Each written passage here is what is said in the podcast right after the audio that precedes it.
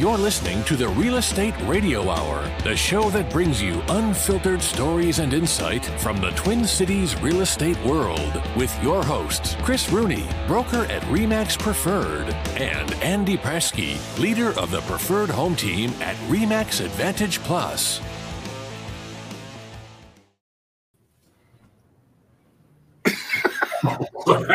sorry, sorry. Oh, anyways, just well, at least it's compliant with everything else. Stretching. What? Yeah. I said at least it's compliant with everything else you do. Yeah, exactly. Just your name and your number. Uh huh. True. That's supposed for, to go at the bottom of, of the sign. Yeah, for those of you guys that don't know that, the uh, real estate is super regulated by broker. Broker has to be predominant uh, more than the agent on ads. Um, more. Not anymore. Changed. Oh, Actually, oh. Well, hey, it's, now it's up to your broker how you can do it. I did not get the memo. I know. I know. Well, you you you're not a broker. See, I got I had that memo, and it well, was it was kind of interesting because it was. I remember in the old days. It's, it's funny you should bring it up. I mean, the most prominent thing was, and I was at the Realty House. I mean, the Realty House was huge, and then the rest of my little listing had had nothing to it because you couldn't afford what it used to be in the paper. And so that right. brokerage was a killer. Well, you know, and I, I've always said this anyway. Like when you're building your own individual identity, right? And you have you're spending a ton of money to bring customers back to you. And the broker, if somebody's trying to investigate, as long as I've always felt this, as long as when they go, okay, Andy Pratt, oh, Remax Advantage Plus, uh, that that's all I feel my obligation is, you know, because most people don't even understand that we work under a broker. They, they think, I mean, we've done zero job of educating the consumer on the relationship brokers have with the real estate agent, and that's why there's so much again confusion with with buyers and sellers is because they don't they don't know that. And I think before what they're trying to do is um, separate us from the shysters, meaning that right. they saw our brokerage, so they knew that we were listed. And if you if you didn't, you know, it's more like buyer beware. Now there's so many buyer beware, seller beware disclosures, and everything that's out there that uh, it's uh, uh, pretty. you, you definitely know who's representing who, who's getting paid, right. how they're getting paid, all that fun stuff. Well, and, and and like we all know, technically the the broker carries the listing. We're salespeople for the broker you know, and so it's it is the the broker's deal, I guess you could say. So I'm I'm kind of curious about the guy in the corner over there, Andy. I've been uh, I've been trying to make him nervous by not asking him. I'm used to this, the podcast. I can handle a little silence, but today I'm on the roof because they're doing a lot of construction, so my room is very loud. But here's a little view from the rooftop. Where are you, Nick? By the way. Ooh. Florianopolis. Is that in uh, Iowa? Close. Five five thousand miles, I think, away. Nice. Nick, you'll be happy to hear we're we're pretty much all white here now. So there will be a white Christmas if you actually came home to see it. I'll be uh I'll be doing this.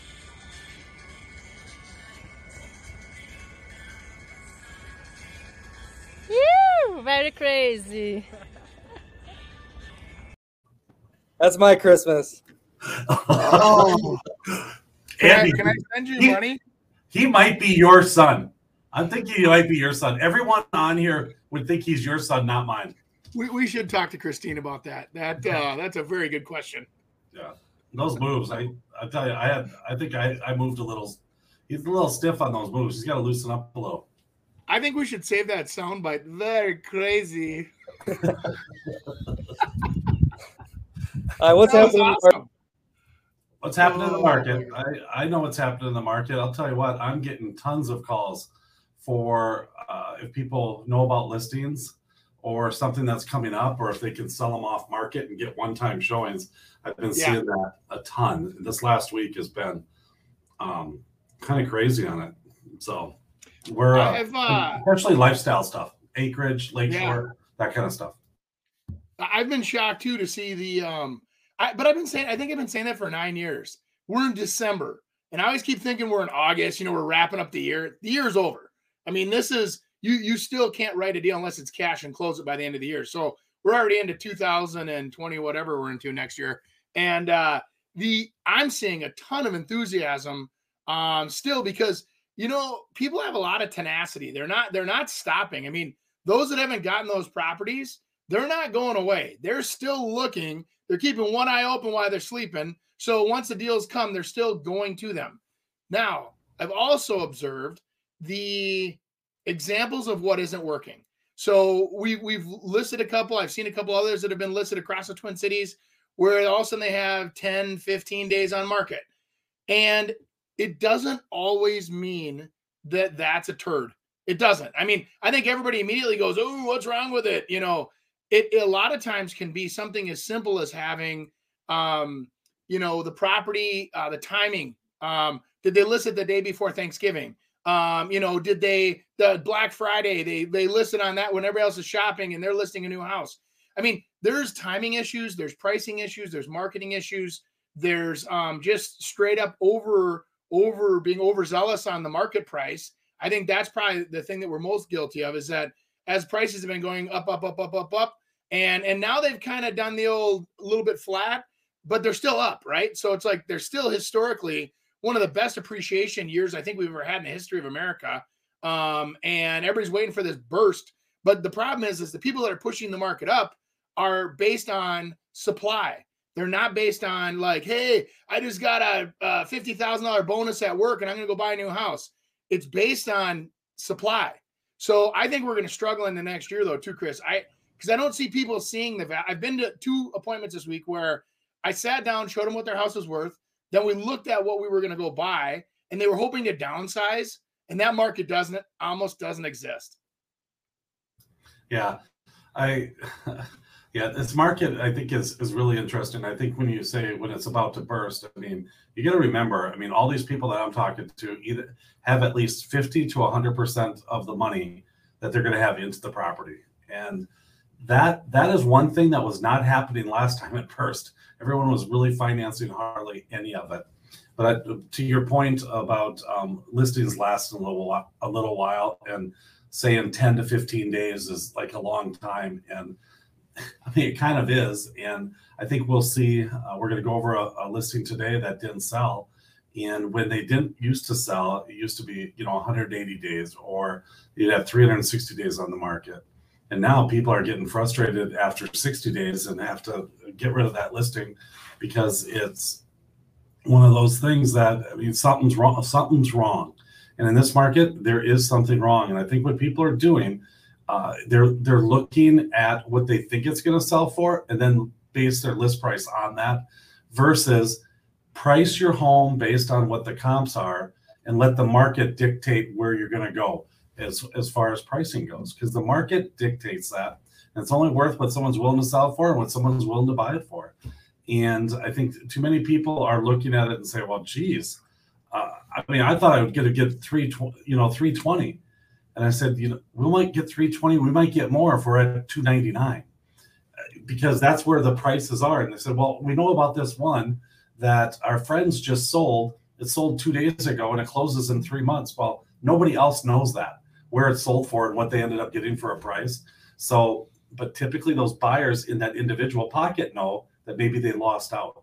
And so what you got to do is you got to get these people to push these people. And that doesn't mean you underprice it and be crazy about it. No, you still have right. to give it the right the right value, but not like you know it's it's it's really probably you know a 310 house. What I'm saying is you might want to try 299 because now you're going to get these other people. Yeah, maybe they're not going to buy it, maybe they're not going to pay for it, but they can push their price. But it's the people that are looking at um, 315 that are coming down, looking at that and say, "Oh my gosh, we haven't seen anything like this," and then they'll pay 335. You, do you remember that Arnold uh, Schwarzenegger movie, the Christmas movie, where they filmed it here in the cities, and then they he was he was driving all over town looking for Turbo Time, the the little like Turbo Guy doll or whatever. This yeah. would be great if you. Yeah, I remember.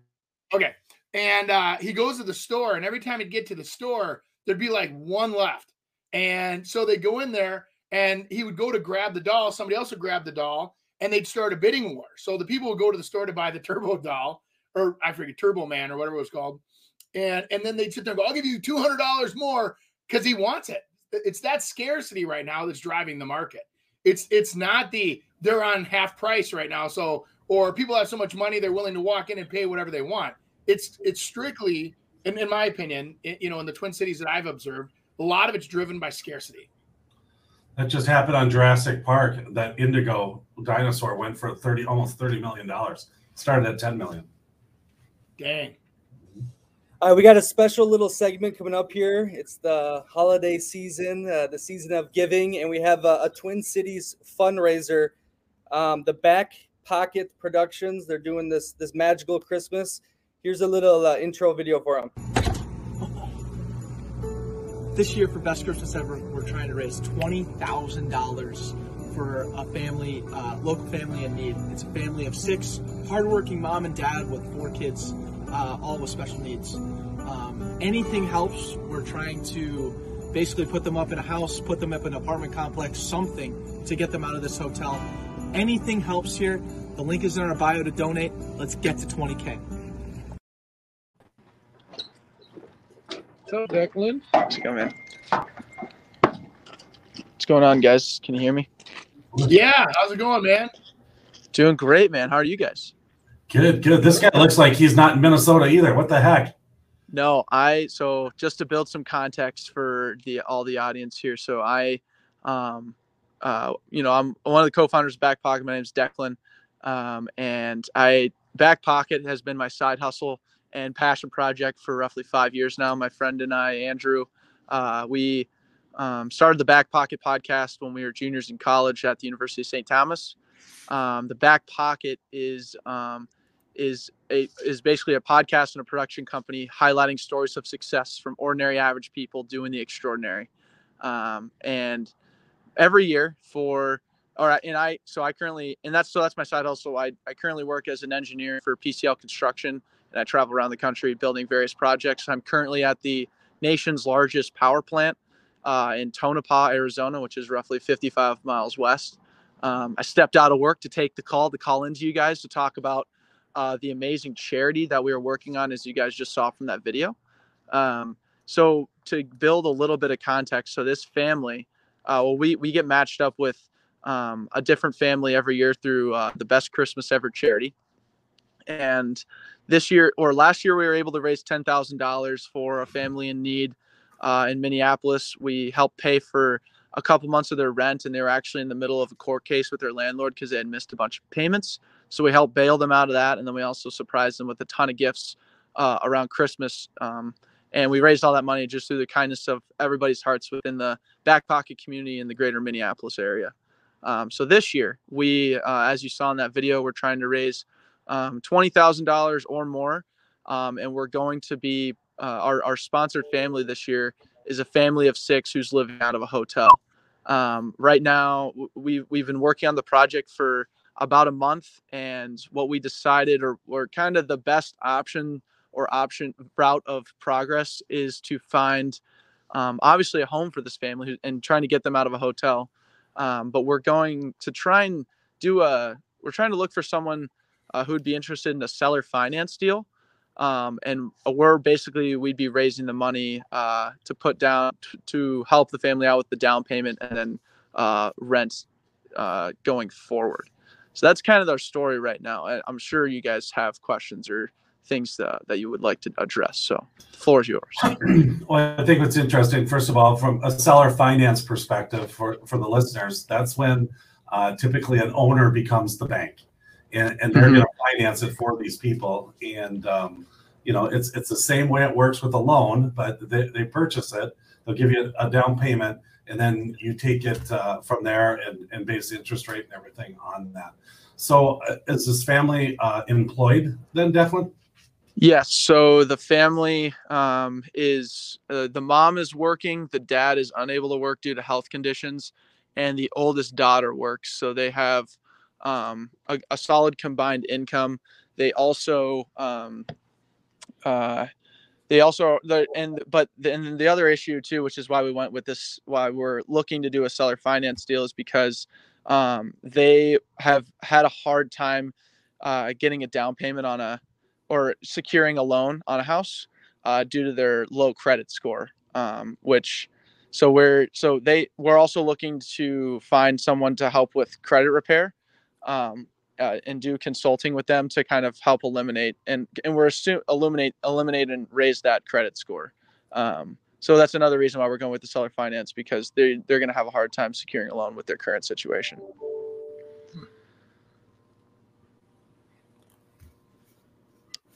They uh so whatever we can do to help you guys out too. Those of you that are listening to the show, um, we'll put a link um, onto the site, onto our uh, Facebook, and I'm sure Nick can help us find where we can put that. So if you want to contribute, or if you know somebody that has a situation like this, I have a few resources. Um, I'll make a few calls myself. I uh, know a couple of uh, very generous um, property owners that own multiple properties that have done uh, charity renting in the past, and maybe they would be interested in doing a charity sale. Um, oh, that would be awesome, man. And and also, uh, if it ends up being just a rental situation or whatever is most feasible, really our goal, um, which like is is the energy that we carry, which is we want to show up to this family's doorstep or hotel's doorstep and basically surprise them with the news that they no longer have to live in a hotel. I mean, this is six people um, in a hotel room, and the and the kids all have special needs um, and are all kind of in their teenage years and they're all sharing a single bedroom uh, hotel room. And so that's really what we're trying to stay keen and focused on. So, you know, if it's the sale, um, that would be great. Or if it's a charitable rental thing where we can raise money to cover them, to get them off their, to get them out of this uh, situation into a better situation, like we're open to basically any sort of uh, help. So I really appreciate that, man.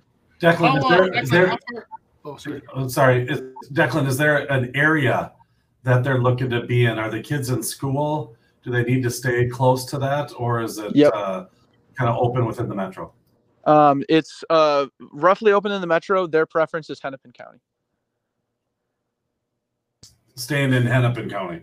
Yeah, if possible. Uh, okay. But I've also so another cool thing is I'm working with the family's uh, real estate agent who they've been who's basically just been helping him show different houses and take on these opportunities and he's been really good to work with in terms of uh, just knowing knowing the the various processes to go through. So um, this this is kind of the information that we're working with. So like the family could be potentially like going on tours or go, uh, you know, meeting these different owners or various things, but they'll have no idea that like we're behind the whole thing, which is kind of cool. Nice. How far away are you from your goal? Yeah, I was gonna. Uh, that was the question I almost interrupted you asking. Yeah.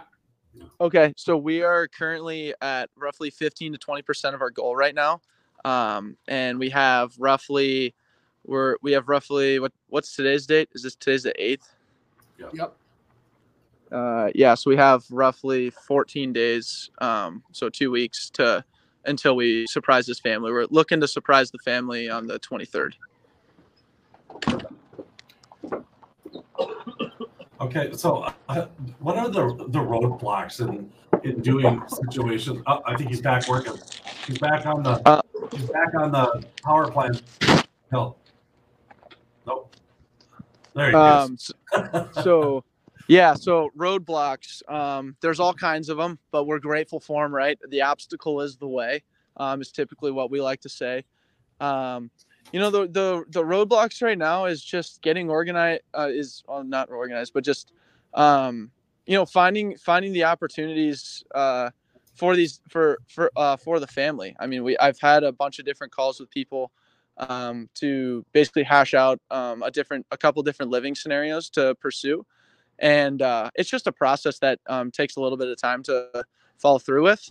Um raising the money has been really awesome. It's been we we have a few events uh, coming up that we're going to be using to basically push, and uh, this is our second time doing this, and I would say this year more than any we're, we're focusing on uh, trying to formulate different pitches to corporations and uh, various people that we know um, who own businesses to try and get creative and work on like you know garnering different match deals and um, uh, using the the hype of the community and the momentum of the community to kind of increase our sales um, and, and donations. Um, and it's been it was really cool to and surprising to raise 10 grand last year and basically we're doubling that and and going even further. Um, so just that the challenge of of that is really what we're up against, and it's it's really just a fun process to um, continue to be surprised by the generosity of others. And it becomes word of mouth and uh, mm-hmm. just getting it out there to as many people as you can. Exactly. And Andy's got a really big mouth. so you know. As do I, man.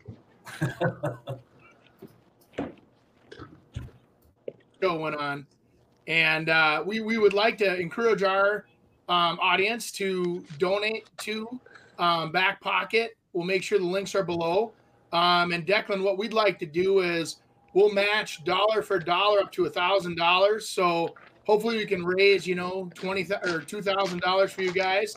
Um, you know, donation comes in, we match it all the way up to a thousand bucks, five hundred bucks each for Chris and I, and uh, hopefully that can help your family out and get you guys uh, going in the right direction and and uh, make some awesomeness happen. Dude, right on. Thanks, fellas. Really appreciate that, Chris and Andy. Um, you guys are total rock stars. I appreciate you guys um, having me on and just letting me kind of share the story of what's going on. And uh, like you said, word of mouth is one of those one of the most uh, effective tools, and just kind of building the the energy and kind of sharing sharing the story, man. I mean, it, it gives me goosebumps thinking about the opportunity that we have to like show up at this family's door here in uh, 14, 15 days and and surprise them with some good news. I think that just that energy right there is infectious, and we're excited to uh, continue this journey. So I really appreciate you guys. I can't tell you, how, you. I don't I don't know how it started and all that kind of thing, but I have every time like I'll get stuck on Facebook, and I try to stay off Facebook, but I'll get stuck on Facebook when it's it's stories like that, and then it's like mm-hmm. just trying to help people out. And I can imagine um, the feeling that it is to be able to go up to someone and and basically change their life, change their condition. And mm-hmm. uh, and I think sometimes, um, you know, in this whole COVID thing, a lot of us got pretty hard because uh, a lot of us got stiffed pretty hard on yeah. uh, people not paying and just taking advantage of it. And so there's a family that's that's out there that uh, I mean, I mean, living in a hotel room, six of them with special needs. And um, is there any way that you could talk? Because we have a lot of our industry that listens to this, and I think um, kind of getting some more of the details so they could. And I don't know if you can share that, but you know, like what kind of income they have or what kind of credit scores they have to be able to. They might know of something or know someone that could handle uh, something like that. But I think if it's you know if it's so far off, that's that's going to be a, a, a challenge for anyone because I mean it's still an investment for someone that has it and they're not just gonna, you know, I mean, it's much more. It'll be much more than twenty thousand that they'll end up uh, being in charge of. You know, they'll get some money for it, but I mean, the investment might be three, four hundred thousand dollars. Can you talk a little to that? Yeah, hundred um, percent. The so the combined family income is roughly fifty eight hundred. Uh, their preferred uh, like uh, monthly or their their budget range that they're looking for is roughly twenty five to twenty eight hundred um, for a mortgage. Um, and then their credit score is below 620, which is um, one of the issues that we are running into. Um, and like you said, man, yeah, the 20k uh, was was basically uh, was it, the story really was we were thinking, you know, let's double, let's just but let's just double what we did last year, see what we can do. But really, it what it turned into is just reaching for even further and reach as far as we possibly can to the point where we're showing up at this family's home, uh, house and basically telling them that they have a new place to live. Um, and that's that's really where we're setting our goal. We're gonna we're gonna scratch and claw and get as far as we can. If we you know if we if we fall flat, um, you know that's that is what it is. Um, and really, we're just excited. Like we want to set that goal and and and fall flat, knowing that we at least tried. Um, and that's and that's what's really important here. Uh, but yeah, so that's th- those are that's the information that I know. I know that they also want to stay in Hennepin County, um, and uh, basically, I'm open to all uh, any different opportunities that you guys may have. That's awesome. Yeah, I think uh, we can uh, try to help here for sure. And uh, so th- there's a link in everything. And I know uh, Nick will Nick will put that in here, but uh, what else, Andy? You think? I mean, no, I think I just think that that's it. You know, let's uh, put our charitable boots on and let's let's help these guys climb out of this hole. You know, let's uh, talk about. You know, a lot of people don't donate to charities because they don't understand. This is pretty local, pretty pretty uh, easy to understand, and it's a family that's trying to do it and they just can't get there. And sometimes that little push that we can help, you know, get somebody moving in the right direction can change lives. And and uh, that's boy, what a what a great way to end the year. Um, helping a, a great family um, with all kinds of crazy pressure on them, and uh, to relieve that would be would be a treat. So, all right, everybody. So make sure, um, Declan, thank you for coming on. Um, I, I, we'll wrap it up. Get let you get back to your job. We appreciate that. Um, keep us in the loop. We want to hear the success story too. And uh, what we'll do is maybe we can share your podcast along with ours and uh, kind of show the day that you guys go out there. And I, I we'd, we'd love to hear all about it. Yeah, we will definitely be in touch. I'll definitely keep you guys in the loop, Chris and Andy. Thank you guys for having me on. All right, brother. Appreciate you. All right, take care. Yep you know, I think it's interesting in some of those situations. I mean, we run into those kind of buyers that, that need stuff, and sometimes that credit uh, going down under 620, which is not horrible. Uh, there used to be loans that you could easily get with that, but uh, sometimes that, and, and just kind of reading between the lines, that it might be medical conditions that they're maybe not having been able to pay back on some of the medical stuff, and that that's a lot different than just not paying your bills uh, from a Agreed. taking a chance from a, a seller doing it. So um, can you have that many? Can you imagine that many people fighting for the bathroom just to brush your teeth or find a comfortable space to to get away for a couple minutes and you know and just read or get you know just clear your head? I mean that uh, that sounds absolutely struggling. I, I I can't hardly breathe thinking about it. I mean that I'd be smothered in that situation. So that's that's I think why we both believe in it. So that's great. So I appreciate uh, Nick helped us select um, um, that guest, Declan, and uh, the back pocket, and let's do it, guys. I, I think it would be really cool, um, Andy, because I, I saw on some sort of social media that you were clearing trees on a lot on Lake Ida, and I'm thinking if they're fine to move out of Hennepin County, that maybe you can put them up in your cabin that probably has five bathrooms and seven bedrooms. Uh, yeah. No, I don't have anything up there right now. I think I'm going to be after paying off that bill for for cleaning up the trees. I'm going to be sleeping in a tent. I, I was going to say you need. It looked like on some of those pictures you needed an igloo. Oh, cold up there. You what? Did you? You know, it was so cool because the lake. Um, it's, it's a bigger. You know, it's a I don't know four thousand acre lake or whatever it is, and so it's, it's and it's really deep, so it's really big. And all of a sudden, the temperatures dropped up there on Monday to one degree, and this the lake was just steaming like a hot cup of coffee. And as it was coming across, it was coming right at us. Um, of course, the winds were blowing about 15 miles an hour, 20 miles an hour, and it was sticking to all the trees. So all the trees looked like they were flocked, like at a Christmas tree lot. It was it was like all of a sudden we show up and we're in this winter wonderland. It was it was stunning and gorgeous. And we it was us and the and the two guys, you know, running the equipment, trying to. And all we did, we bought a wooded lot that we were trying to, you know, take the trees out of the middle. And um, this is a great project for a company like that at the end of the year. Um, gives them a chance um, to, uh, you know, keep the guys working. But I was shocked when they called me and said they wanted to come out on Monday. It's one degree up there. It was like six here in the cities, but it was one. And they're up there all dressed in orange and green. And, you know, so they, it, I don't know, it was fun it's so out of my element. That's something that I don't do. So for me to just sit there and watch the equipment running was was uh, fun. In terms of money, we have no money. All right, try uh try paving that thing now. 450 feet.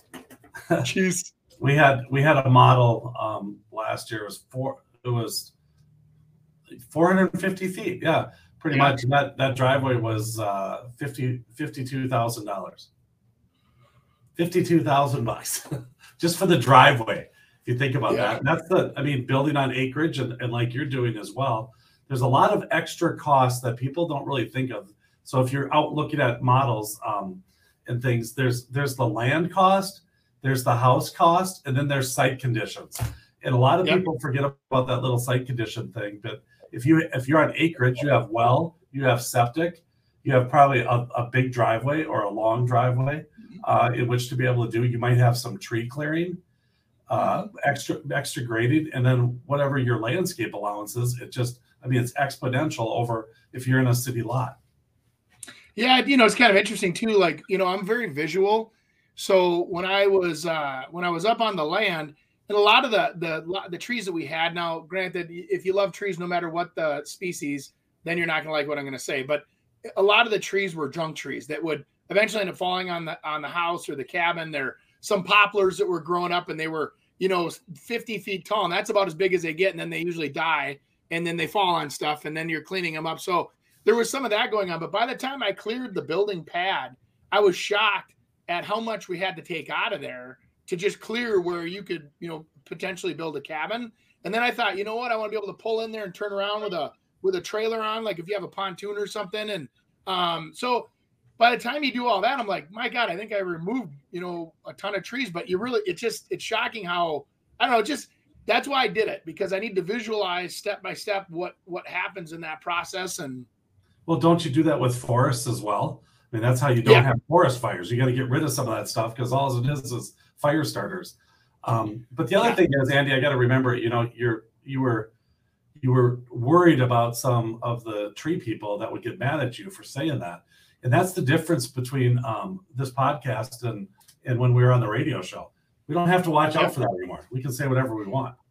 Well, you know, and, and then if anybody that knows me, I'm very strategic on how I plant things. So, like at my current house where I live in the cities here, um, I've I planted trees so from my deck, it would block their deck or their view or whatever. So I have about 40 trees planted in my current yard in, in Minneapolis. And I'm gonna do the same thing there. I just want to strategic I want the trees to be where I want them. You know what I'm saying? I don't know. You know, just a control freak. No, no, we ain't giving no hold. I ain't Romeo and now hold. Hold. Making a party, chocolate Barbie. Wait. that, that's good. That uh, that is when the when the parents show up it's always like, oh boy, here we go. This this showing just went from uh, 20 minutes to an hour and 20. Especially if the kids like it, the parents don't want them to be there. Well, and, and dads are roofs, windows, furnace. Yeah, yeah.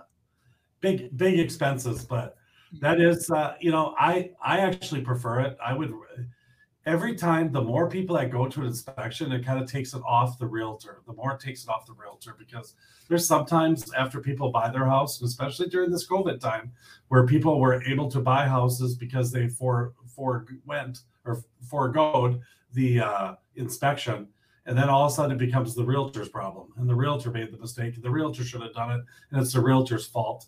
And the thing is, is that us as realtors, I mean, we're there to be able to help you and guide you, but we're not attorneys. We don't. We didn't. We didn't screw up the house. We didn't make it. Uh, you know, make the furnace go out. We didn't do that stuff.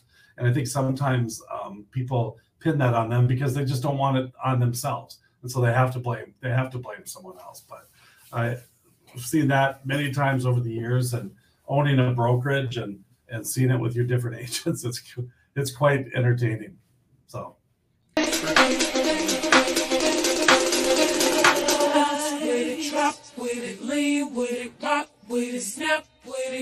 All my ladies, pop your with it, with it, drop with it, lean with it, rock. Hey, this one was for Andy because he always knocks on uh, agents doing these these dorky things. Is this pretty dorky or what? I didn't even read the words they were saying. I was so confused by your sweater. Um, they're doing workshops, Andy. Those are your realtor meetings. You do them all the time. You have team meetings. All, yeah. Do you guys yeah, do as that? I said, I got nothing else to do, so let's pretend I'm doing something. Shops. What if that's building team camaraderie and uh, and enjoying each other's company, kind of like you do your your Christmas parties? Yeah, maybe. I. You just had another one, did you? Did you just have another one? I thought I saw something on social media. Did you do the movie thing yeah. again? I did a big one on Saturday. Yeah. How'd you find appreciation event? So you're cutting down trees and having movie parties this weekend? Yes, I'm going oh. for broke at the end of the year here. I uh no, it was fun. We had our, our annual. What's that? spending all that money you made. No, actually, this is something we budget for all year long. We uh it it's planned. We we do a uh, client appreciation event, movie theater. Got to skip last year, so the prizes were twice as good this year, and uh because we had the fun from last year. So, um, well, I guess we did a photo uh, session last year too, but um, the uh movie theater movies, you know, we we, got the donuts, the the coffee, everybody registers, and then they go and they win uh prizes, and then um we were doing the hashtag, you know, tag the the event, and so it was kind of fun. And then they could win another prize. Um, and then it, uh, you know, and then they did some fun photos where they had like a photo booth prop set up, and, and then they got the movie. All the concessions were covered, and it, uh, it's always a big event. We always get a couple hundred. The the last time we did it, we had over 450 um, because it was a Star Wars Star Wars release. And this year, I still think you know you could kind of see there were some people walking in with no mask on, right? And then some people walking in with a mask on, and then there was a lot of people that were kind of hesitant, you know. And, and it's it's still we're, we're we're not healed yet, right? So we're we're still on the other side of this crazy whatever it is. And so it was interesting. I was really excited to see a couple hundred people come out anyway. And uh and uh, this some- past week, Laura, we've sat down with about 15 real estate agents. I'm going to say half of them understood why they should do branding, the Yeah. other half didn't. What is your take on this? Yeah, at the end of the day, personal branding is really about your reputation. It's about what people have to say about you when you're not in the room. But how would they know what to say about you unless you're putting something out there for the world to see? Now, do they always have to be speaking real estate? No, I like to go by the 60 40 rule. Okay. 60% of the time, you should be talking about real estate because that's your bread and butter. Right. 40% of the time, though, you should be dabbling in some bits and pieces of things that you're passionate about, your hobbies, your interests. Not that you look like an elephant because you're in gray, but if you like elephants, you can talk about elephants because you might be doing business with people that love elephants. You got it. I love that. What do you think about personal branding, Andrew? Um, I, I've been uh, I've been a fan of that, Chris, since 1999. I've been I've been doing my own little uh, yellow ovals everywhere, and it, it's easy sometimes to forget the importance of that. But I, I'll tell you, I'll give you an example. Back back in the day, um, I used to put up my oval signs everywhere up in Rogers when I was doing a lot of new construction. I would get a lot of existing people in the marketplace saying, "Hey, you're you know you got your signs everywhere. Your open house every weekend. You're hardworking. Let's hire you to sell our existing house too." So I had a really good presence in that area. Well, then I even logoed my truck where I put my yellow oval on my truck with my Remax. And I had, uh, it got to the point where I'd have people come to the open house and say, You're that guy. I've seen your truck for years ripping around Rogers. And, you know, and we always wondered who, if you were a racing team or if you were a whatever. And then I realized you're a real estate agent. And I'm like, yeah, so there was a little confusion on the branding. I, I branded my truck too much to look like a race car, so I had the back, you know, the logo on the rear of the tailgate, and the so I, I then I I started logoing it appropriately, but um, so it looked more like a business. But you know, I remember kind the, the first time the first time I met you, and actually when you started going on the radio show, and you started adding stuff to your car, and it was like there's not one spot that you could miss. I mean, this car was like just plastered all along it. You know, and, and I I've had to uh I, I right now have a you know a, a black pickup truck, and then I did like um the truck is shiny, and then I did fat uh flat black letters on it now, so it's very subtle. Um, I had customers of mine literally saying, "Hey, is there any other vehicle you could drive out to my house? I don't want all my neighbors to know I'm putting my house up for sale." And so I used to pull up because I'm like, "Hey, hey, promotion time! Let's everywhere I'd go, I'd promote, right?" So now I also do that with a trailer. I have a uh, a moving trailer people use, and I've had people call me and say, "What the hell are you doing down in Iowa?" And I'm like, "I'm not in Iowa. I got somebody, you know, hauling stuff from Iowa to Minneapolis, or you know, I had one out in South Dakota. I've had them in Wisconsin, all over northern Minnesota." And it's funny how that brand it's important, and, and if anything else, it remembers it triggers people to say, "Hey, I saw you," you know, and, and that's that human nature that they want to say hi to you even if That's I'm not it. driving the, the rig, you know. That's interesting. I bought in, I think it's, gosh, it's 2015 already. I bought a Tesla, and there wasn't a lot of Teslas around in 2015. No. And uh, especially south of the river. And that's what would happen. I would get calls from other people that would see my car around there. And I'm kind of very protective of that. And so I started switching uh, cars with my wife when I was out and about or going to an appointment that maybe I knew a few clients in that neighborhood, just for the plain fact that uh, just you just don't want to have that problem. And then the other thing is, is when you first go out to an appointment, maybe they're just thinking about it, and then all of a sudden, a neighbor who is a realtor sees it as well, and says, "Hey, if you're thinking about selling," or a neighbor looks at it and says, "Gosh, if you're selling, my kid would love to buy it." And so it was kind of one of those things that you hit it. But there is other people that come and their car is decked out, and that's what they want. They want people to see it and put it out there. And I think it's just word of mouth and top of mind. I think is the biggest thing when you talk about branding. You just want them to remember you when it's time to sell their house or to buy a house, and hopefully uh, you can get that across without uh, making it, it bad for them. Talk talk about the original placement ad, right? I mean, where you're putting your brand image in front of the audience that you want to see it. The neighborhood where you like selling houses, you pull in and they see your truck or they see your car and they recognize and remember and and that's what you're looking for anyway. I mean, nowadays a lot of it's done through algorithms and through, you know, uh, predictable analytics and all these other fancy things that we use to take take a, a neighborhood and like have our ads popping up in front of them, but back in the day that was how you did it or you'd put a sign at the end of the street saying for sale down the road, even if you didn't have a, a house for sale down the road, just to get your brand in front of people so they might call you. Want to own hella real estate? Then you better do these three things to protect your ass. Sets. First, you want to incorporate, own your properties in LLCs, and as you grow, spread the properties across multiple LLCs owned by a holding company, preferably in a business friendly state like Nevada, Wyoming, or Delaware. Then you want to get some good insurance. Start with liability on your rentals, add an umbrella policy for yourself when your net worth increases, and if you're a real badass, D&O and E&O policies. Last but not least, keep your business as poor as possible and keep your personal assets in a trust. Lawyers love trust in states like Nevada and South Dakota. Parting words, don't be a dumbass and do this yourself. Take this TikTok to your attorney and get some guidance.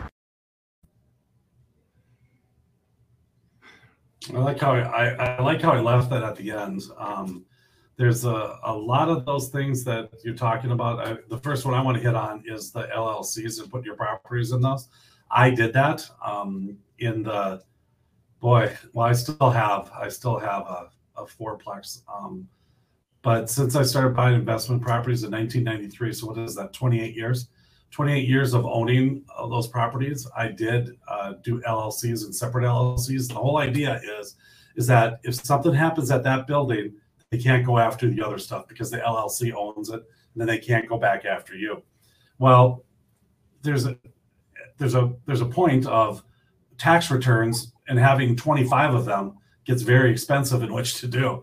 And so if you have 25 different LLCs and you're doing that, and you have separate checkbooks and you're doing separate meetings for each one of them, I mean, it's a it's easier said than done. Is is what I'm getting at yeah. Uh, on the yeah. LLC part. We we've had where people have also had the asset go into an LLC, and then they have a management company that manages that asset, and so they keep the the asset separate from the the work, if you will, or the services um, intentionally. So you have one service company servicing all of your um, asset pool, but you still have to do taxes. You still have to do everything individually if you file it that way to protect yourself. It's firewalls. You're trying to keep people away yes. from your money. And so you're you're taking it, and so what they're doing, I mean, those people are doing, is they're maybe not taking that uh, money personally. Their management company is taking that money, and then they can deduct things a lot more business wise versus personal. So, yeah, I think if you're gonna get into investment properties and things like that, the best investment you can make is sitting down with an attorney and a tax accountant and to figure out kind of your plan and kind of where, where you want to be because it's really hard to figure it out later on after you've started yeah. accumulating things and then redoing it. Because there's some things that people don't know such as uh, if you buy a property and you get title insurance or owner's title insurance on it and maybe you brought it bought it in andy and lisa prasky's name and then andy and lisa prasky quit claimed it to prasky limited llc well at that time andy and lisa are going to lose their llc is going to lose that uh, owner's policy and, and that protection because it's a new owner, it goes to a new owner. So if Andy would have maybe talked to an attorney ahead of time, he could have said to that title company, hey, if I flip it into this LLC, I want you to still be able to cover it. And that's happened to a lot of people, and I've seen a lot of problems with that. Because um, owner's title policy is it's only worth something if you need it. But when you need it, it's a huge thing to be able to have. Brags turn to All my brags turn to facts. All my hunters turn to racks. All my ladies turn to snacks. SUVs black on black on SUVs black on black. I was fucking up, but now I'm back on track. That's a fact.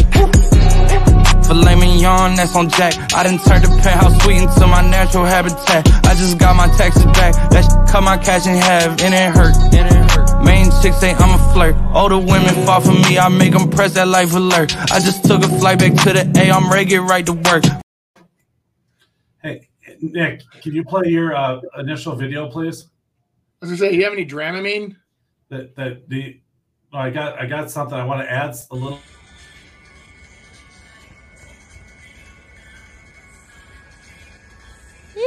in that that actual last video. Wait, you, you cut off the best part. He's a crazy. it's a crazy. but uh, hey, I that that video right there, I think yeah. is very impactful. I think that that music kind of gets you to you want to kind of listen through it. They hit on all the stuff that they're supposed to, kind of moving around, but when they'd stop, you got to see it. And to me, I would probably look at that one again. And I think that could be really cool and kind of a, maybe a modern or a, just something different. It, it, it makes you stand out. And I'm going to say it. I'm going to say it again because I've said it so many times. That could be a perfect one for Andy Prasky again. It just adding Andy in there doing something like his weird when he does his weird stuff. I think would be perfect. So I think Nick thinks so too. I think that's why he keeps playing these things. We're going to get you to do it. No, nobody wants to see me on video. Yes, bad do. enough they have to watch this on Facebook. What do you think, Nick? You're a little millennial. I like it. What do you think? I had to go back downstairs. I had to go back downstairs to charge, so I can't talk because they're it's loud. I'm gonna do a share screen. Hold on a second. This is scary, Andy. Share screen. Ruh-roh.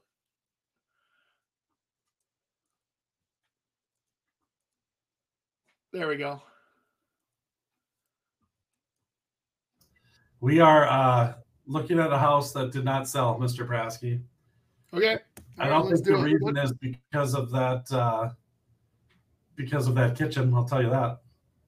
Well, look at the size of that lot, five thousand square feet. Okay, it might be the smallest lot in the town. That's like in a okay. St. Louis Park, four bedroom, two bath. Uh, almost two thousand square feet. I think this one was. Well, look at look at the Chris out the window. You see that roof line? Um, yeah. interesting thing. I mean, I wonder if you're up high, like they put the kitchen upstairs. Just like the side of a garage, because the, the other roof oh, line. Sure. Maybe. Yep. Okay. Think, yeah, I think that's what it is. But um, okay. Well, that looks nice. I mean, in, in St. Louis Park, getting a, a big kitchen like that is yeah. not easy to do. I think yeah. this one, I think this price. Uh, What's it listed at? Let me see. Uh, it's not listed anymore. It was listed, and uh, I think it was on Webster. Go to the very top, Chris. I think it was 450 before Andy, um, and it didn't okay. and it didn't sell. So maybe they over invested just a little bit because yeah, I don't see any. And with this one picture, I don't see any bad decisions yet. Yeah, right. So let's get some more pictures there, Nicky. I mean, anytime they start concentrating on the kitchen and doing multiple photos at the very beginning, that might tell me something's wrong with the outside. Well, they, or they spent a hundred grand on the kitchen. Yeah. Yeah, and it does say on the old listing, Andy, that it was uh, it needed a brand new roof and came back on the on the market. Keep going, Nick. More Nick, pictures. why don't you roll through all the photos and then we'll come back and go through them slower. Yeah. That'll I think that'll be better for us to kind of keep rolling through them, bud. There we go. Just keep going. Nice ceiling. Yeah. We still haven't seen the front. Entry. Looks yep. pretty busy in the back there. Back to the kitchen again. yeah, we're, that kitchen's pretty popular. Yeah. I would have thought they would have took that center mull out of there, but that's all right. Let's keep rolling. Keep rolling. Just keep going. Small area there. Nice bathroom. basement. And nice basement though, St. Louis Park. That's not a bad place. Yeah. Right. A- those are decent ceilings for it. Kind of a little theater area. mm-hmm.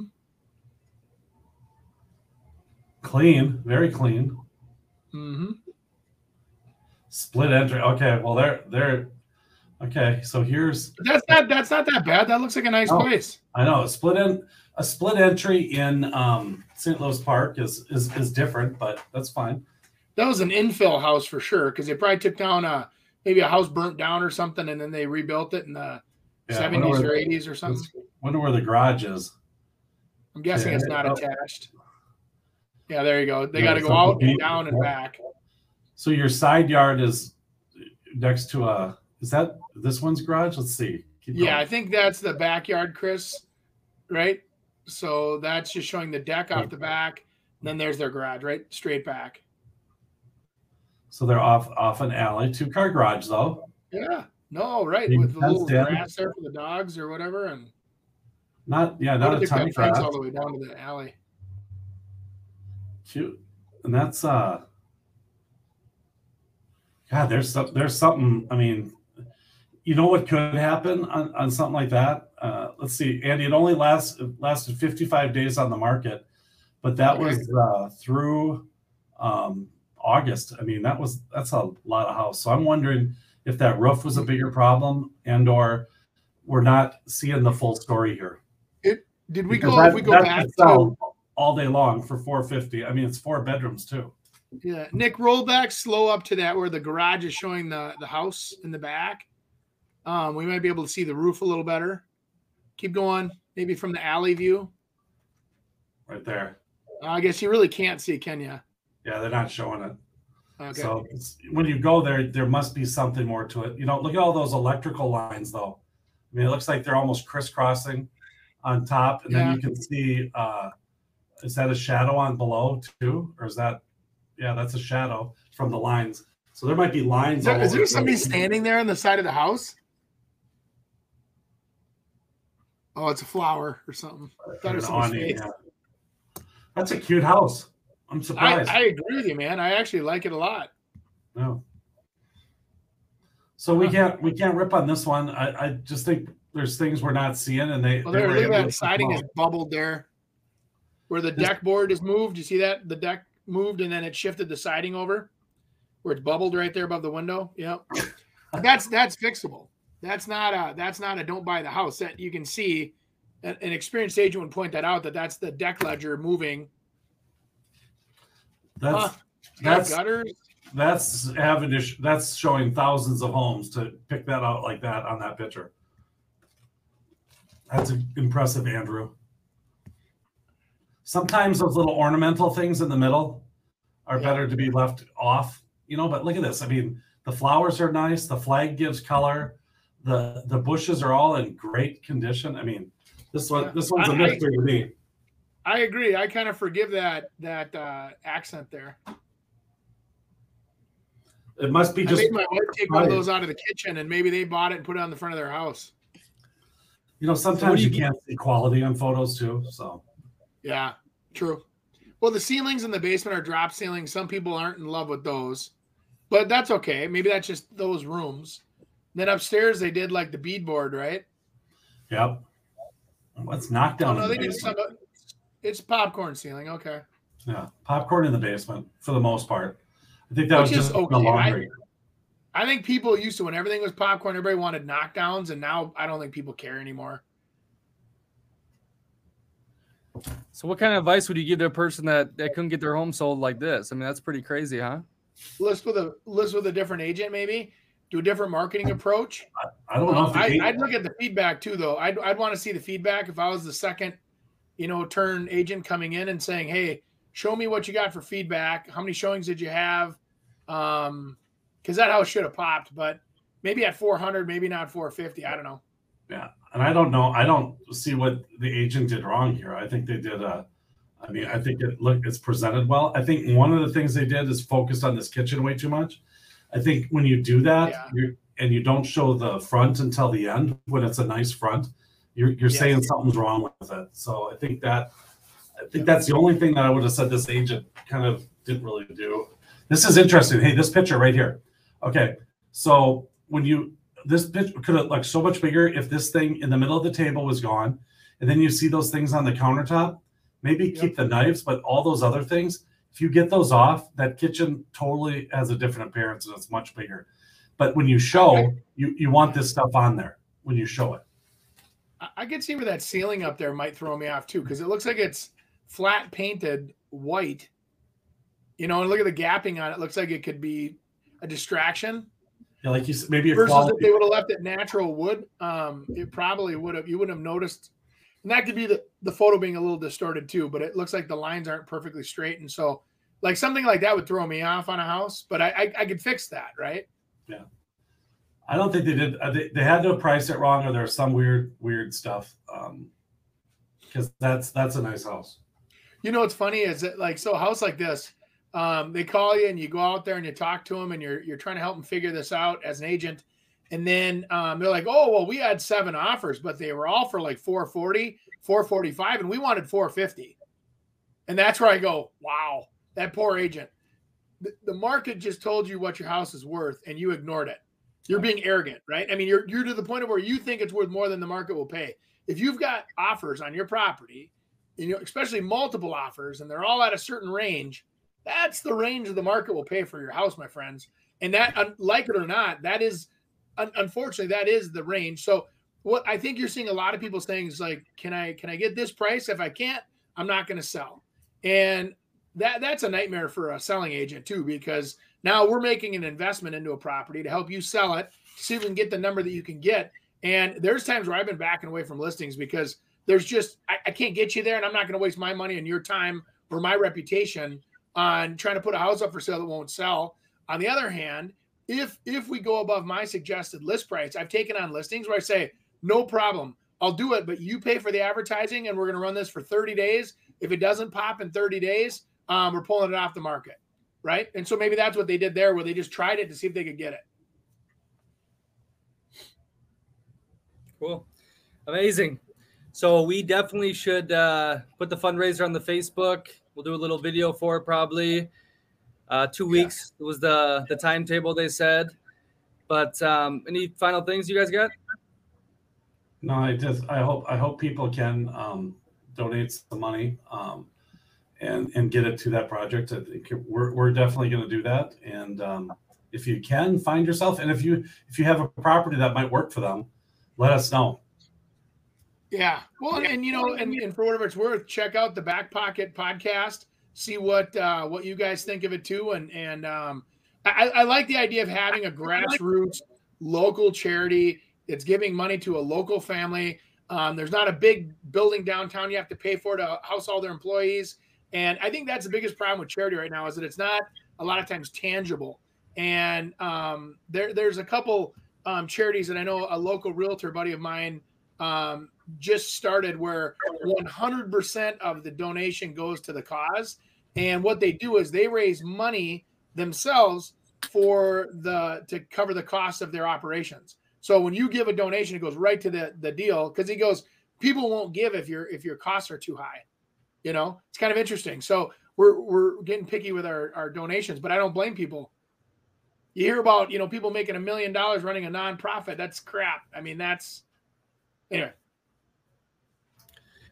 Amazing. Don't forget to check us out on iTunes, Spotify. We do the live video version on Facebook Thursdays at 8 a.m. Leave us a review. Watch our digestible clips, three of them each week on Facebook, and have a wonderful day. Donate. Thanks for joining us this week on the Real Estate Radio Hour. Don't forget to visit our website, realestateradiohour.com, where you can subscribe to the show on iTunes, Spotify, Stitcher, or your preferred podcast listening app. If you enjoyed today's episode, we'd appreciate a rating on iTunes or sharing us with a friend. Until next time, stay awesome, Twin Cities.